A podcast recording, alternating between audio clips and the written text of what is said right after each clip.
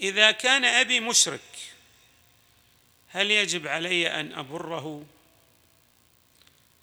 وما المفروض علي أن أفعله بعد موته؟ وهل يجوز لي الترحم عليه؟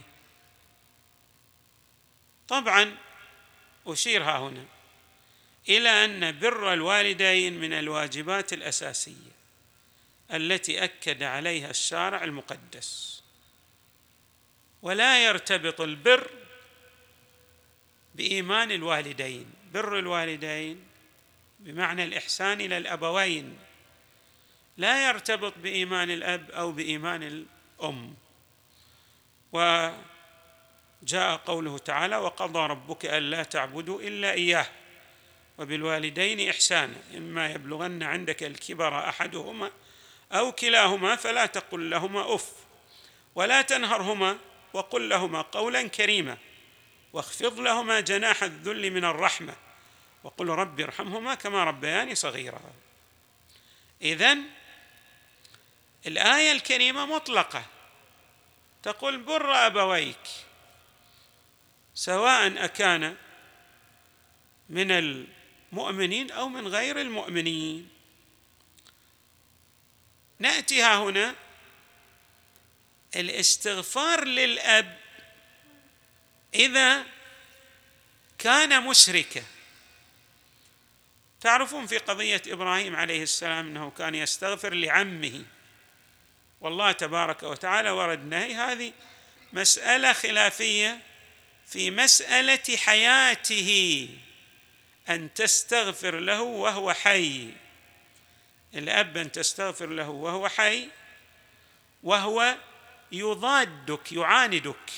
طبعا إحنا كما جاء في التفسير الروائي عن أهل البيت عليهم السلام هذا ليس بأب لإبراهيم وإنما هو عم لإبراهيم. يعني كان أخ آزر لم يكن من أب لإبراهيم وإنما هو أخو والد إبراهيم.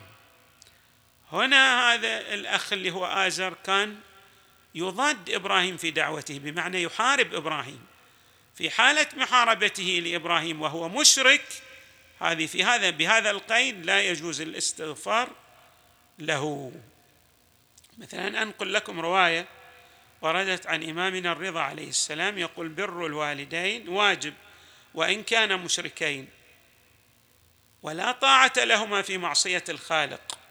وعن إمامنا الصادق عليه السلام آه، قال لرجل كان أبواه من المخالفين أأبرهما؟ قال له الإمام عليه السلام برهما كما تبر المسلمين ممن يتولانا. وعن الإمام الباقر عليه السلام إن العبد لا يكون بارا بوالديه في حياتهما ثم يموتان فلا يقضي عنهما ديونهما ولا يستغفر لهما فيكتبه الله عقا وإنه لا يكون عقا لهما في حياتهما غير بار بهما فإذا مات قضى دينهما واستغفر لهما فيكتبه الله عز وجل بارا. اذا بر الوالدين أكان من حتى لو كان من المشركين. إذا لم يكونا من الذين يحاربون المؤمنين مجرد هو يؤمن يعني بشيء ثاني يجوز لك أن تستغفر له. وقد جاءت الآية لا ينهاكم الله عن الذين لم يقاتلوكم في الدين ولم يخرجوكم من دياركم أن تبروهم وتقسطوا إليهم إن الله يحب المقسطين. هناك أدلة أخرى. طبعا اختصرت الإجابة وإلا في الإجابة كثير من النكات الدقيقة جدا استعرضها أو أشارت إليها الروايات الواردة عن أئمتنا صلوات الله وسلامه عليهم أجمعين.